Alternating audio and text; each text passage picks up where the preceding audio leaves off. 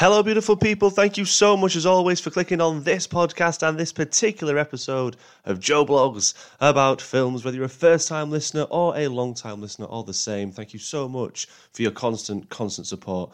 Now, it's been a minute, but we are back talking about the Baba Yaga on the podcast as John Wick Chapter 4 has finally hit cinemas and is literally kicking ass on all fronts. The film has already grossed $137.5 million in its first weekend worldwide. That's already making its budget back, which was 100 million for this film and, and this franchise, man. Like you could probably guess already from the recent revisits that I've done, the podcast has pretty much turned into a John Wick gushing fest these last few days or weeks or whatever. But I am a big, big fan of these films. The first John Wick was just something else, and then everything else that's followed has been nothing short of remarkable.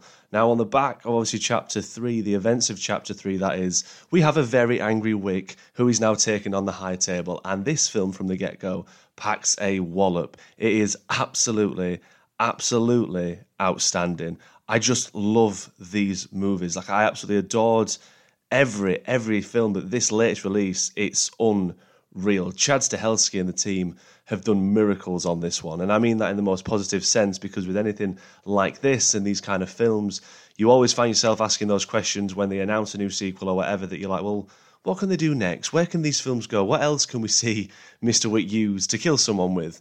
And Chad Stahelski's just gone, hold my beer.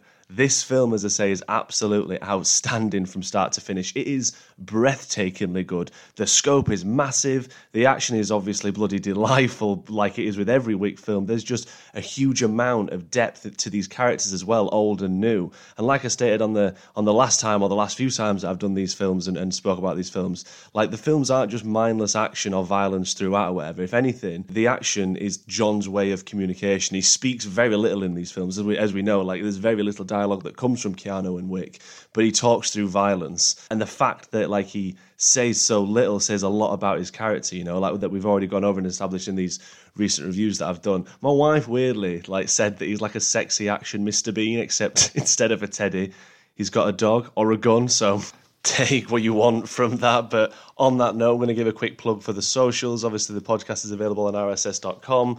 Jump on Spotify, well, you probably already have done, but Apple, Google, wherever you get your podcast from, it'll be there. Leave us a review and a like. Hit notification as well so you can be notified when new episodes are uploaded. But again, jump onto Facebook and Instagram and search Joe Blogs about films for the social pages there. So here we are, Mr. Wick, Chapter 4, pursued by hitmen sent by the shadowy syndicate known as the High Table. John Wick discovers freedom can be achieved through a duel with the organization's Marquis de Gramont, but with the bounty on his head forever rising, getting to that point isn't going to be easy. It's crazy to think, really, there was a time that Mr. Wick 4 and The Matrix 4 were scheduled to drop on the very same day. Like, can you imagine that going from one mediocre Keanu film to an absolutely incredible spectacle. And I'm, I'm hoping you can guess which is which there. But I bring this up because I genuinely thought that when I was watching this movie. Like the amount of times I was completely wide eyed, like a little kid, almost clapping in my seat as to what I was witnessing in John Wick 4, in contrast to seeing Keanu in that subpar Matrix follow up, just made me think this is the stuff I want to see more of. Just original and badass ideas that don't need to get too complicated and that you can just have fun with a franchise. This, for me, now is probably Keanu's best film. And that's saying a lot because I, I think he's got a magnificent career. But this is just amazing. I'm not going to keep going back to Matrix comparisons, but seeing how important that was at a time for Keanu and moviegoers, it's kind of relevant because of just how far Keanu has come. Yeah, like the Matrix walked so Wick could run. I get that absolutely, but John Wick Four is literally an ode to cinema. It's like a love letter to moviegoers who have a taste in absolutely everything. It doesn't just sit with within one genre. It literally just blows them up in epic fashion. Like you have your action genre in there, your western vibes, your samurai elements as well, all painted on this huge canvas of excellent cinematography and performances from everyone involved in this film. It's it's just simply exquisite. Now, before we get to any of the wonderful action, let's talk characters because again, this film throws a lot at you. So it's you know, three hours long. It's it's got so much in there. The scope's massive. Obviously, it goes without saying that again, Keanu Reeves shines as the title character. He's been through hell and back over the course of these three films. And what essentially for Wick was a case of just getting revenge on those who trespassed against him. Nice Bible reference there for you, seeing as the whole series has biblical references. Being that the, the people that trespassed killed his dog and stole his car, it's now escalated on leveling the playing field. That being taken down the high table and sourcing a path to freedom for him outside of this world. His journey in this film is fantastic. We get to see Wick go from the desert again to beautifully lit Osaka to the underworld in Berlin, and most impressively, some wonderful sequences in Paris that I'm very much excited to talk about in a few moments. So hold on to that thought. But Keanu has really embodied this character, and as I've discussed on previous reviews, he just knows how this character works and what they would do or what he would say, sorry, or think in certain circumstances presented to him.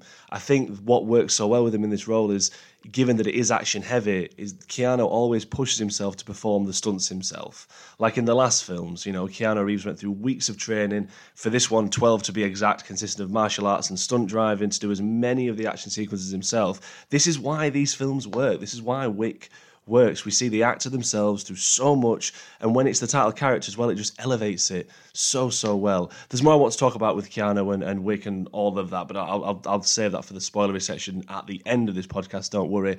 But opposite him this time round is the fantastic Bill Skarsgård. Now Skarsgård always impresses me with everything that I see him in. His range is fantastic. We've seen the roles that he's played, and I'm confident there isn't any role that the guy can't tackle. He's just really, really great and plays the Marquis de Gramont, who essentially is a dick in a bunch of nice suits. And that's me being nice. We see these characters time and time again in the Wickverse where they look sharp and dashing but don't have any of the class to even wear it. It just reminds me of someone that's literally was born into wealth or born into this like position that he's now got and he's running around cities and controlling folk like a little kid with action figures. That's basically, you know, what he is. And all he wants in this film, his motive is literally to stop John Wick, but not only stop John Wick, stop the idea of John Wick. And you know how it is, you know, you take down the person opposing you and your leadership, etc., the rest will or should fall in line.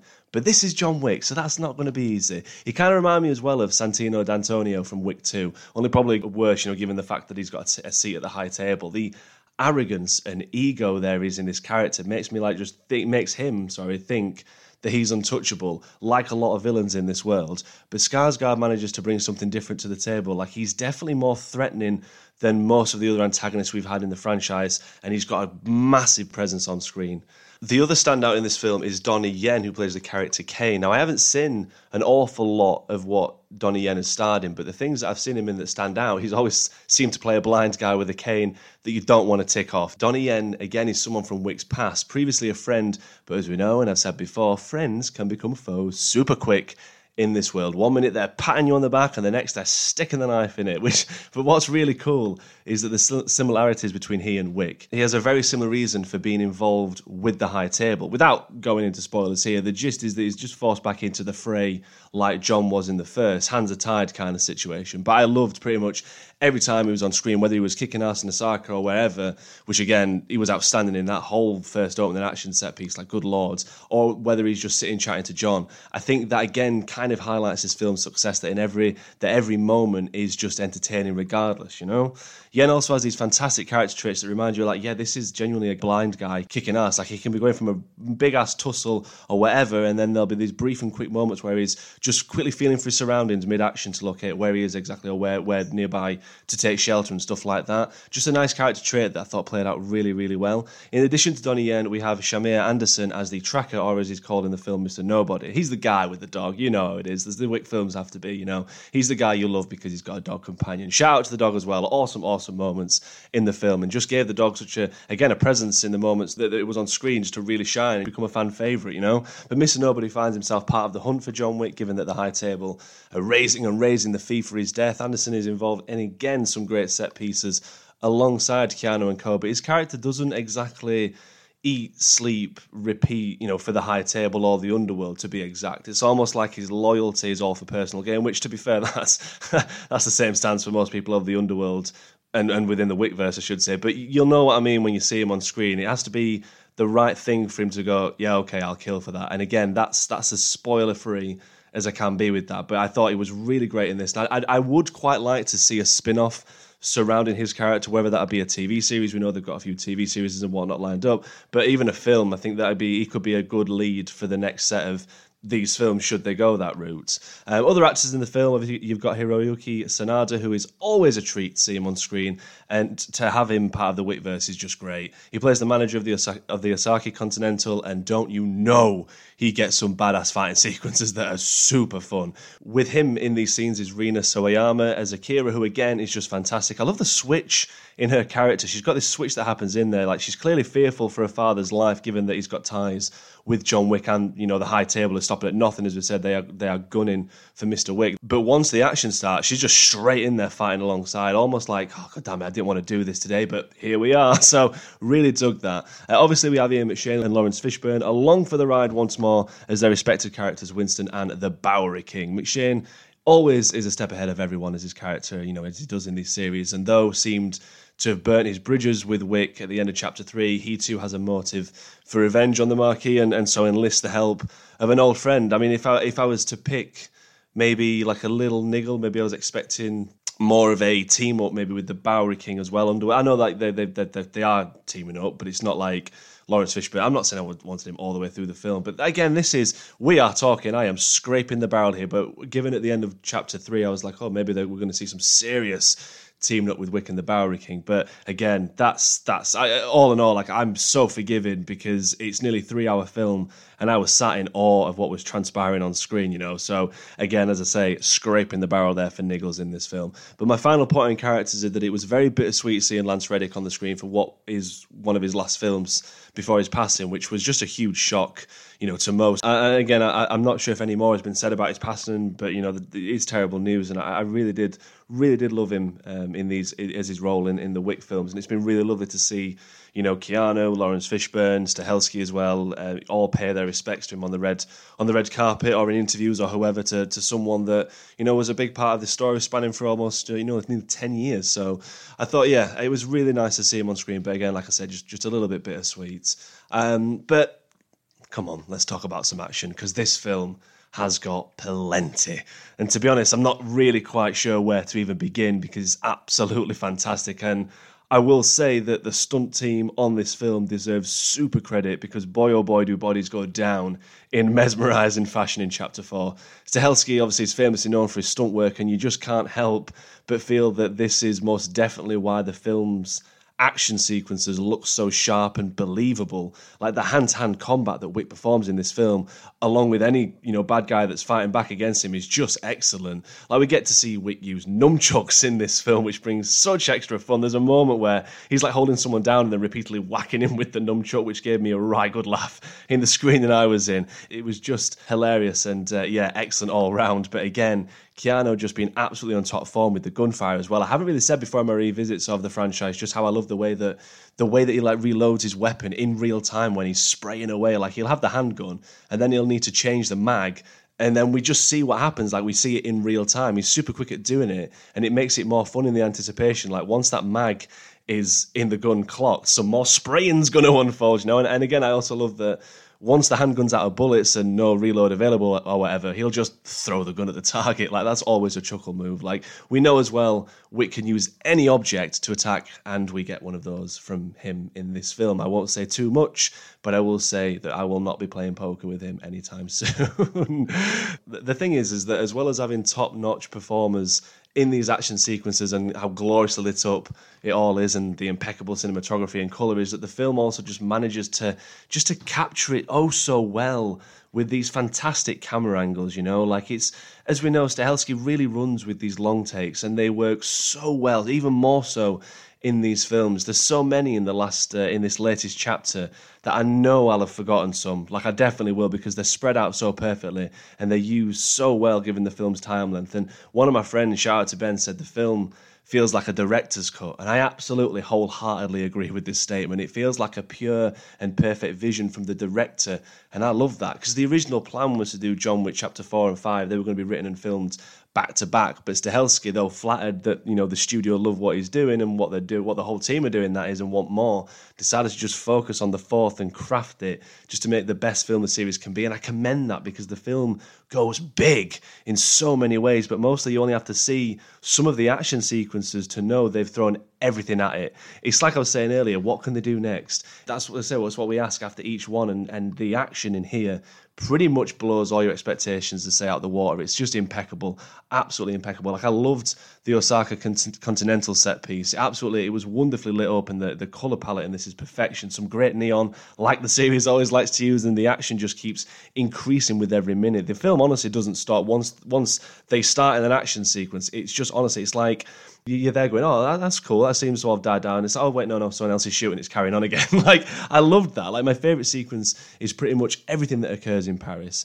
It is absolutely awesome. There's a moment where Wick is fighting on like oncoming traffic, which the use of these moving vehicles surrounding them was super effective, and also this like incredible long take as we've been talking about him of Wick just like drifting in his car, firing away. It's just entertaining beyond, and it feels like it's lasted forever, but in a good way. Believe me, honestly. And Stahelski's gone on record say that the biggest influence for this film is The Warriors from 1979. And as we saw in the trailer, one of the trailers, the, the, the biggest nod to this is the use of the radio host who's giving shout outs to Wick or giving people hints to where he is, which, again, I was a massive fan of this. Like, just kind of zooming in and only focusing on her lips as she's like delivering these lines and, you know, close ups of the, of, you know, the, the putting up the faders and such to play the next track. And it just all was super, super effective. It's just another tick for the Paris sequence. And there's a great set piece where Wick's encountering these bad guys in a flight of stairs, which is absolutely fantastic. And the biggest chef's kiss comes from this moment where we have a wonderful bird's eye view in a set of flats as Wick roams from room to room, taking down guys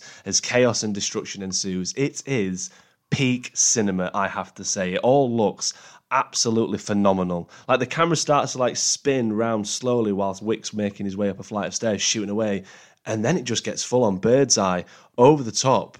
And we, I just could have cried. Like it was outstanding. It, uh, uh, it's a reference, I believe, to a game which I've completely forgot the name of, but everyone's talking about it. So you probably already know if you listen to this what game it is in reference to. But the use of these game references, as much as I say there's that comic book feel as well to the whole Wick world, which I've said before, you know, these hints to the the game and like it also links back to John. He's literally been playing the high tables game for far too long now and he wants out. And like games, there are all these rules to follow, as does the high table.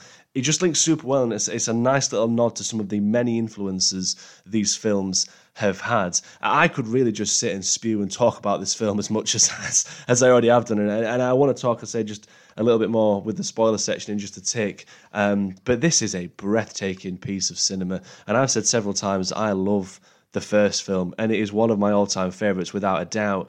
But I have to put aside those personal feelings and just take chapter four as what it is and what everyone in the team have created, which I will say it is the best film of the entire franchise. The stakes are higher, the scope is massive, the action, as I said, is mind blowing, and the cinematography, script, the list goes on, which is why John Wick Chapter 4 for me is a 10 out of 10 film. It is a Fassbender perfection, as I like to call them. I rarely give the 10 mark out, but this film has to be. It just has to be, you know? I would love to know what you thought of Wick, of course, and where it sits for you within your rankings. For me, it probably has to be 4 1 3 2, which honestly, I would never have thought that anything would top the first. But that, that says a lot again that the franchise were on its fourth installment and they're still absolutely crushing it.